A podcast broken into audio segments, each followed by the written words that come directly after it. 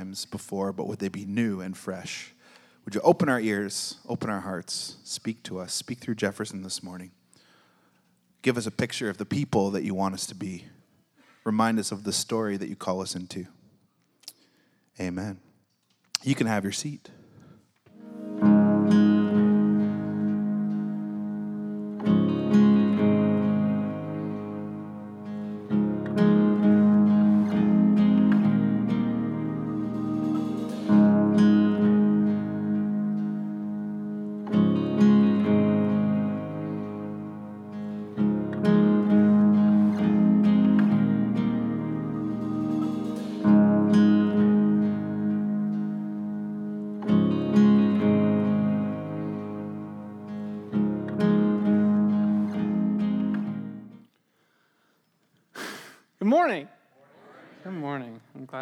Here together. Um, so, we are praying through the Psalms, and I'm glad about that. I'm actually really happy. I feel like this has been such a uh, wonderful experience for myself, and I hope it's going to be a wonderful experience for you, and I believe it's going to be a wonderful, it's going to grow us. Um, but before we begin, we're going to do just that. We're going to pray. So, last week, if you were here, you'll know that we began with just a two minute time or a few minutes of just being able to sit down and meditate and pray through this week's passage. And so you'll find around you the, these little pieces of paper.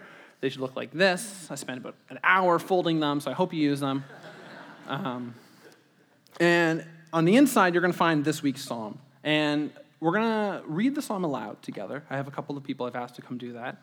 But what I want for you is to begin our service this morning, spend a couple of minutes, pray through this psalm, meditate through this psalm, think on this psalm, dwell on this psalm. Let it shape you, let it come into you, let it dwell in you. Um, and so let prepare us for what we're going to do this morning, what we're going to talk about, and how we're going to be. Um, so at this time, I'm going to invite my, my youth guests to come onto the front. They're going to read for you uh, today's passage, and then we're going to spend a couple of moments, or a couple, two, a couple, two minutes in prayer afterwards. You have yours already? You have yours? You guys are so good.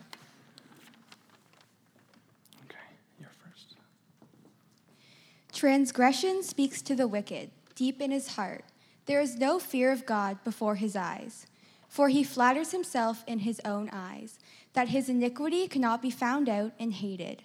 The words of his mouth are trouble and deceit. He is seized to act wisely and do good. He plots trouble while on his bed. He sets himself in a way that is not good. He does not reject evil.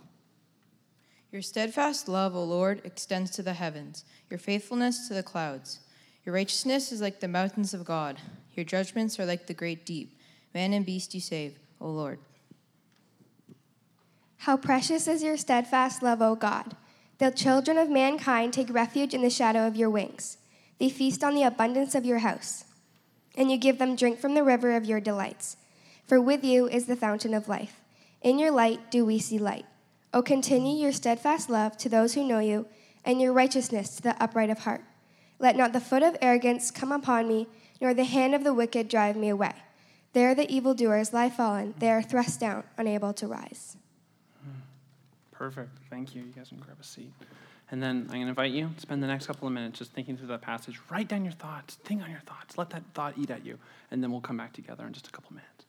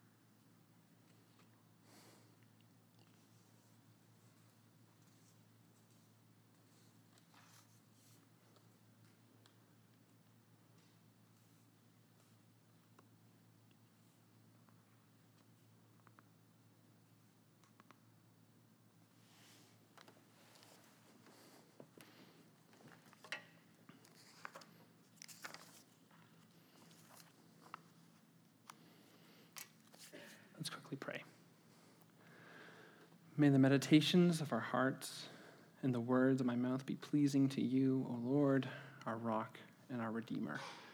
Amen. Good morning, everyone. Again. um, so, as you know, and as we just participated in, we're praying through the Psalms. And I use that word intentionally because that's what our hope is, is that we can spend some time letting the Psalms dwell in our hearts, letting the Psalms within. Um, and this is actually relatively a new thing for me. Like I went, so in case you don't know me, I am Jefferson, and I am the youth director here. And when I went to school, I went to Tyndale and I studied theology. And our goal in that was that I would become, or that they would prepare scholars to know Scripture more. And so they would have us be able to use historical, historical criticism to uh, dissect these passages, asking questions like what, who was it written to? What was it written for? And what school of thought was this written in? And uh, on and on it would go. We would ask these questions well, how do we know more about the psalm? I was taught how to teach it. But my hope for us this morning is that we are going to pray through this. And Jason Byas is uh, reading the Psalms with Augustine. He has a quote which I really think applies to where we are today. He says this The Augustinian approach to exegesis did not assume that the primary purpose of reading Scripture was to acquire new information that was previously unknown. Rather, it was to relearn what was already known in a new way. So these past few weeks have been somewhat of a humbling process for me. I've tried to step out into new, terry, new territory and allow a new method of working through Scripture to, into my heart, allowing a new form of God's spoken word into my life. Uh, I, I remember in my office, instead of having a commentary in front of me, I had a journal. And like that is something I'm also not terribly you know, exercised in, but I had a journal and I just wrote down my thoughts what I was thinking about. How, how does this psalm affect me? How does it affect others? Like, what's going on here? I, I really began to feel like it was like tied to my wrist like a helium balloon. Like it just, I remember I'd go home and I'd be sitting in my car in traffic and I'd just be thinking to myself, like, what does this mean? I would take my dog into my backyard and I'd see him go crazy. He'd just run around all over the place. And I'd think to myself, while he's running around, I'm like, the ways of the wicked. No, but I'd be thinking, like, how does this affect my life? How does this affect me? And I began to feel known by this passage. And so my hope is this morning is that we can work through that and that you might feel known.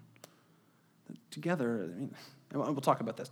Uh, but one piece of head knowledge I want to share with you before we begin is this. I know that I'm talking about, you know, we're letting this penetrate us in our heart, we're letting this deep into our soul, but there is one piece of head knowledge I want to share with you before we begin because it was, a, it was pretty valuable to me as I worked through.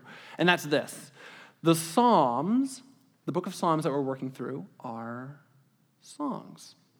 And that's sort of a, you know, the book of Psalms, they're songs. They would have been sung by tightly knit faith communities coming together to sing of the attributes of God. And so when I think of the Psalms, I think of a community living by that rhythm. Many of us will know that the Torah, which is just the first five books of the Bible, Genesis to Deuteronomy, would have been memorized by young Jewish boys. This would have been part of their historical, um, uh, cultural, and religious upbringing, that they would have had to have the, the laws of God firmly implanted in their heads. But the Psalms were sung.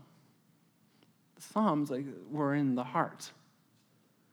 And so I imagine, I think, when I think about that, I think about like a community, like I think of kids running down by the way to the rhythms of God's grace. I think of grandmothers and grandfathers mumbling to the wisdom of our Lord. The Psalms were a part of what sat in their hearts. I imagine a community singing of God's attributes throughout their lives. So, as we begin to walk through the psalm for us today, my hope for all of us is that this would be something that would penetrate us, that would get into our hearts on an individual level, that as you go by the way, that you would dwell on the psalms. But as we gather as one community with many parts, we would be singing to the praises of our Lord, living our lives by the rhythms of his goodness to us. That's my hope. That's my hope for us this morning. So, why don't we just begin? The psalm opens up the ways of the wicked. Transgressions speak to the wicked. Deep in his heart, there is no fear of God before his eyes, for he flatters himself in his own eyes, that his iniquity cannot be found out and hated, that the words of his mouth are trouble and deceit. He has ceased to act wisely and to do good. He plots trouble while on his bed. He sets himself in ways that are not good. He does not reject evil. And the question that immediately came shooting to my mind was who is this person? What is, the, what is this? Who is this? And what, how does this affect me? It's sort of what I'm thinking about. Who is this? What is this? And how does it affect me? And I think that for me, my list of candidates kept on spinning. If you were here last week, you would have known that Craig talked about how a lot of the times when we engage with the enemy or the wicked in the Psalms, we think about, we can see ourselves in that. You know, why am I making enemies? Why am I making, making uh, monsters out of others? Maybe it's because of this wickedness that's stirring up within, my, within, within myself. And so I began to think, you know, on a personal level, this does affect me. This is me. But I'm not the only wicked guy in the world. There are other wicked people for sure. And so I started to think, like, who could this person be? Could I put greedy corporate CEOs in there? Could I put um, maybe Satan? Could I just put Satan in there? Like, you know, he is this wicked person. And I began to feel a lot of anxiety turning up inside of myself because I thought, what am I going to say to View Sunday morning? You know, welcome everyone. Welcome to View. I'm glad you're here. I was supposed to teach you on this psalm. I don't really know what it means. Let's go watch soccer. But, but then I believe God spoke to me. So take that for what it is, but I'll tell you the story. So, for those of you who don't know, it was camp this past week, and there were children everywhere. Children were in the sanctuary, children. Warehouse, children. Youth room, children. Upstairs, children. Sunday school room, children. I went into rooms, I found children hiding from other children. that never happened. But there's a lot of kids here. And uh, one of the days, this was Tuesday or uh, Wednesday, I was sitting in my office, and if you know the upstairs of Forest View, you know that sort of the big area that all the offices and Sunday school rooms are attached to is sort of like a big general lobby ish kind of place. And it became the natural place that a lot of students would sort of hang out in while they were waiting for the next activity. So I'm in my office and my door is open, and I hear a bunch of kids come upstairs into the lobby area, and they're waiting for their next activity to begin. And so I'm sort of like listening to this conversation and to these kids and stuff. And as they're waiting, they decide, you know, we should do something to pass the time. You know, we've got some time to burn. What, what do we do? So they think to themselves, or a couple leaders get together and say, like, we should play Wink Murderer. Wink Murderer. And if you don't know this game, the way it works is that uh, students will stand in a circle, or it doesn't have to be students, it can be anyone, stand in a circle, and their eyes are closed, and someone is selected to be the Wink Murderer. And that person, their job during the game is to wink at people. And when you get winked at, you have to die. And so that's how the game works. And then there's someone in the middle who's been categorized as like the sheriff. They have to find this wink murderer. And a lot of the times you play, you know, less less intense versions you can play wink fainter, you know, to make it more PG. But for the sake of the story, it was wink murderer. And so we're playing wink murderer, and as soon as the leaders tell the students, you know, we're going to play wink murderer, I hear the voice of a girl. She must have been, she was super small and young and innocent. And she yells at the top of her lungs, I want to be the killer!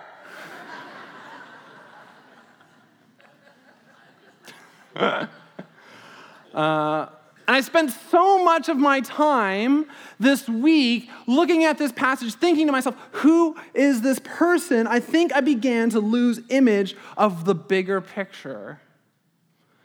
This wickedness, this character that's written for us, it finds itself in everyone, even the most innocent.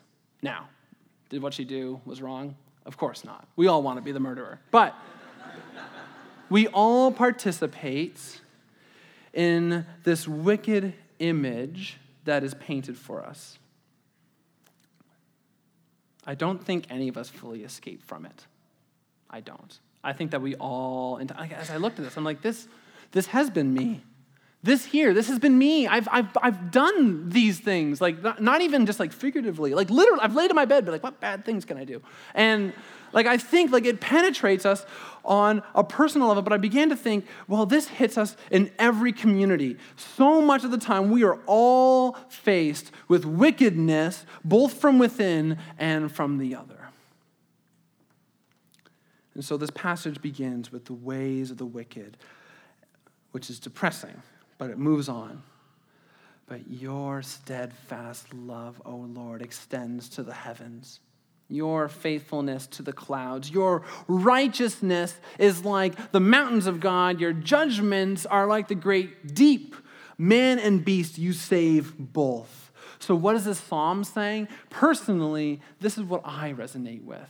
I imagine people gathering together into these faith communities to sing of the attributes of God and being led by the temple priests saying, These are the ways of the wicked.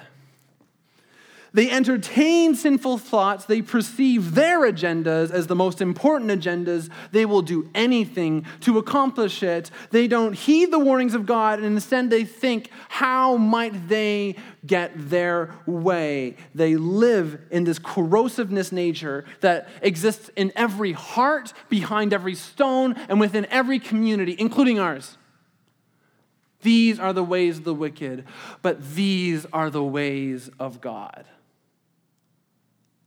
full of steadfast love, abounding in dependable faithfulness. His perfections are firm and strong, and his decisions are made in the great deep.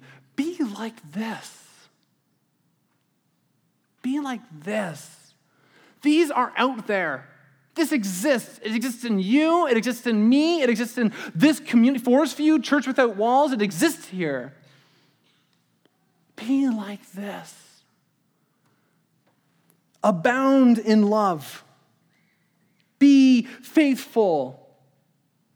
Reflect God's perfections and make your decisions out of the great wisdom of our Lord.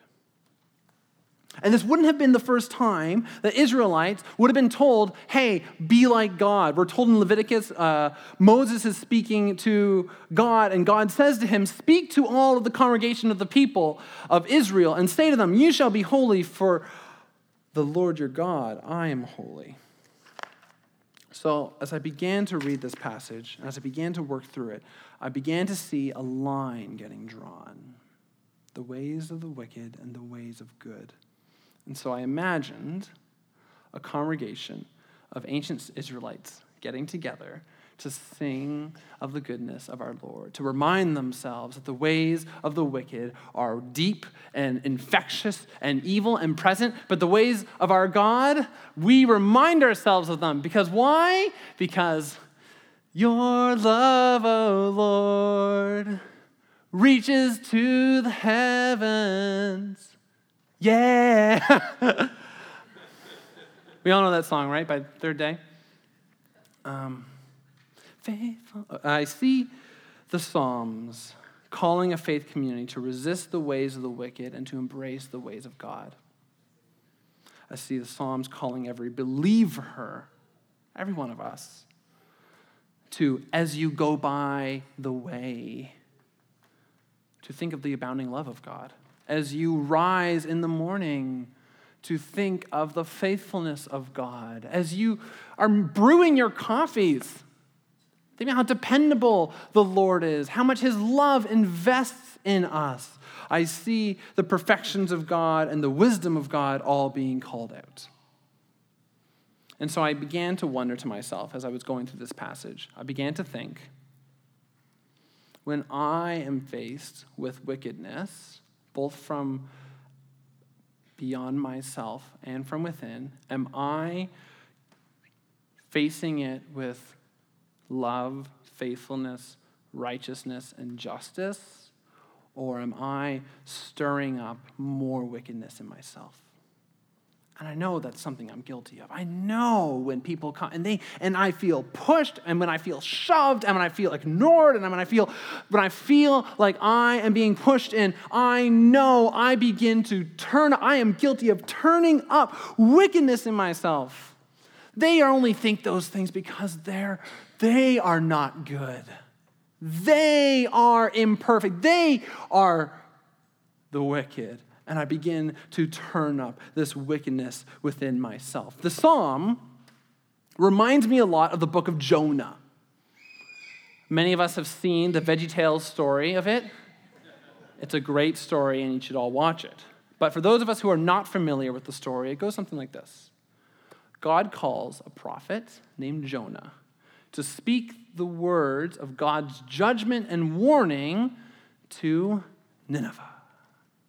Now, we all know that Nineveh is not a holy place. We all know that they slander the ways of God. They look disfavorably against the Lord. They turn up all sorts of wickedness in them. So, what do we see out of Jonah, out of this request from God? What do we see? He looks down his nose at them. He flaunts his righteousness of himself.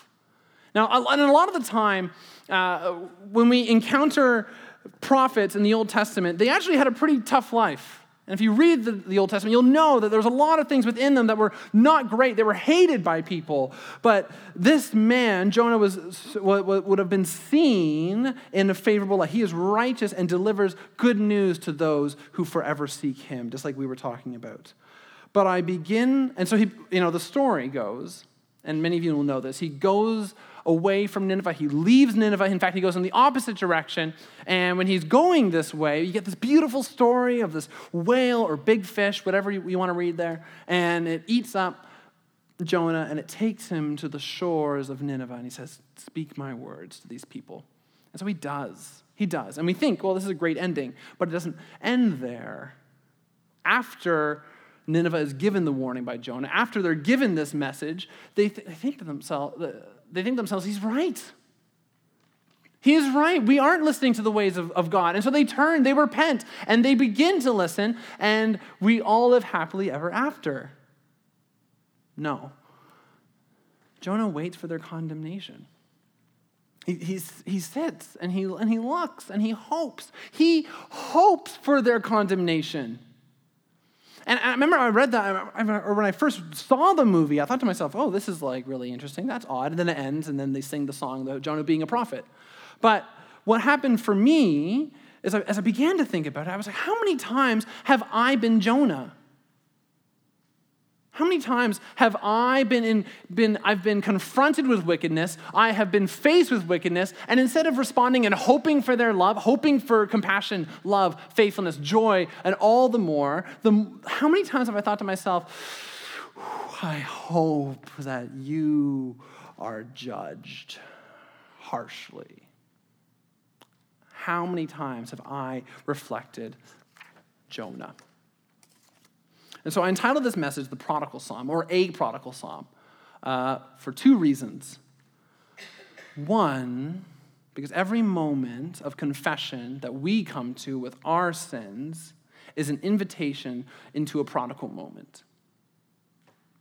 We are given the opportunity to swallow pride and our sinfulness and present it to God and ask for forgiveness. And two, and two, because every time that we're confronted with wickedness by others, we have the opportunity to provide them with a prodigal moment. We can give them the opportunity to, to they spill their evil and they are confronted with righteousness, with love, with compassion, with the goodness of God. How many times have you won a fight against wickedness with more wickedness? I remember the first time I heard someone pray about forgiveness in, in, a, in, a, in a, meaningful way, and, and it's always stayed within my heart. He, it was an older brother of a family friend, and he was sort of, we were all in a circle, and there was a bunch of boys, and he was praying, and he said, you know, you know, Heavenly Father, please forgive us for our sins, please forgive us for what we've done, but Lord, please forgive us even of the sins that we don't even know that we've committed. And imagine Imagine what that would look like if we walked in this humility because we know that we're guilty. We know that we're guilty. Imagine if we walked in a way when we're confronted with Nineveh, when we're confronted with the very uh, gates of hell, that we, we respond with the love, the faithfulness, the righteousness, and the justice of God, how would that look? Like, imagine if we were all walking in a way where our steps were oozing with humility. And what I found striking about the prodigal son story that many of us really value and hold on to, and we see as a very important passage that we all love, the only thing that's exalted about the son is his humility. It's not his wisdom. It's not his knowledge. It's not his wisdom about what the ways of God are. It's not his strength or, or anything. And there are heroes that are, that are sung this way or that are known this way. We're told about Samson, his great strength. We're told about the wisdom of other characters in the Bible. But the only thing of the prodigal son story that we are told of is that, oh, one day he was able to swallow his pride. And being the prodigal son once is hard. Being the prodigal son every time we confess really humbles you. And imagine if we lived in that life where every moment of confession is this prodigal moment. Every time we're faced with the sin of others, we, we remind ourselves I know what it's like to stir up evil. I know that. And I will face it with righteousness and perfections and God's gloriousness. And so finally, as we enter into our final portion of the psalm, it sings of this beautiful dance that exists between God, the divine, and us as we live this prodigal life. How precious is your steadfast love, O God. The children of mankind take refuge in the shadow of your wings. They feast in the abundance of your house, and you give them drink from your rivers of delight. For with you is the fountain of life. In your light do we see light. Oh, continue your steadfast love to those who know you, and your righteousness to the upright of heart. Let not the foot of arrogance come upon me, nor the hands of the wicked drive me away. There the evildoers lay fallen, they are thrust down, unable to rise. And as I was dwelling through this, I just had a couple of thoughts. I said a couple of passages that really spoke out to me. So even as you were looking at this and as you were praying at the beginning of today, maybe there were a couple of things that really stood out to you. And I pray and I hope that you hold on to them and that you sing of God's wisdom in the morning and night. But here were a couple of passages from this last half that really spoke to me that I want to comment on. The first one being, Let not the foot of arrogance come upon me, nor the hand of wicked drive me away. And I love this passage because what it's, it's talking about what we were just talking about.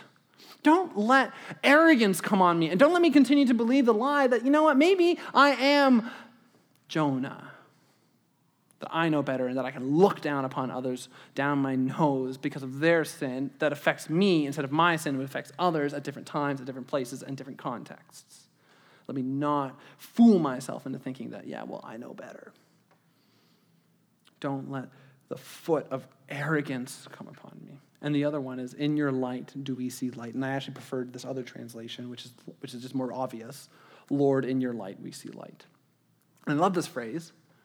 I love it because what I see when I read it, I see the invitation to see Christ in others. You know, if I, am I called to hope for the best? Am I called to hope for the, for the beauty and the success and the, and, the, and, the, and the livelihood and the flourishing of others? Well, I better hope that I can see Christ in them if I have any hope of having Christ be seen in me. We're called to love, to be faithful, to be righteous, and to be justice to others. That's what we're called to. And so, by Jesus' light, I am striving to reflect that same light. So, our psalm concludes with this. And uh, the past couple of weeks have been a humbling process for me as I have been trying to live my life by this way. You know, like, what does it mean? What does it mean to live your life by this psalm. And just as, as reading it day in and day out, it began to fall upon me. And my hope, my prayer for you is that you would take these booklets and that would be sung, that they would be sung in your hearts that they would not be something that merely sits in your head, ready for you to spit out when Jefferson has a sword drill at youth group, but instead is something that sits in our hearts. That I don't know the passages even exactly, but Lord, I would open up my house to you, to anyone. That is what my hope is for you and that in, as you face your life decisions, you would live by the wisdom of God. So, at Forest View, communion is done in a way where we gather at these different stations throughout the building, throughout this room, not the building, you go looking for them. Um, find a kid that was like, oh, you didn't go home. Um, done in a way where we gather and we stand and we rise and we come together as one body with many parts and many gifts to take communion together. And I think that's a beautiful thing. And I, I, mean, what kind of guy would I be if I didn't say that? But what I think is this: is I think it gives us this opportunity to really experience a prodigal moment. And we're not asked, we're not asked to, to, to, to enter the, the, the table with perfection. We're asked to approach it knowing that Christ was that perfect one. Knowing that he achieved the table for us. We achieved nothing, but that he achieved it for us. And so, can we do that? Forest View Church? Can we swallow the pride of arrogance? Can we not let the foot of arrogance step upon us, Forest View Church? Can we be prodigal children? And can we sing and live our lives to the rhythms of God's goodness? Let's pray together. Heavenly Father, I am so humbled by your goodness, by your attributes, by your perfections, by your love, your faithfulness, your righteousness, and your justice. And how many times, Lord God, have I spat out this wickedness and you have turned to me with your love, your faithfulness, your righteousness, your justice? And so, Lord, I plead with you, would you please let this happen today? Would you let us experience this goodness today? Let us experience your table. Let's experience communion. I pray this all in Christ's name. Amen.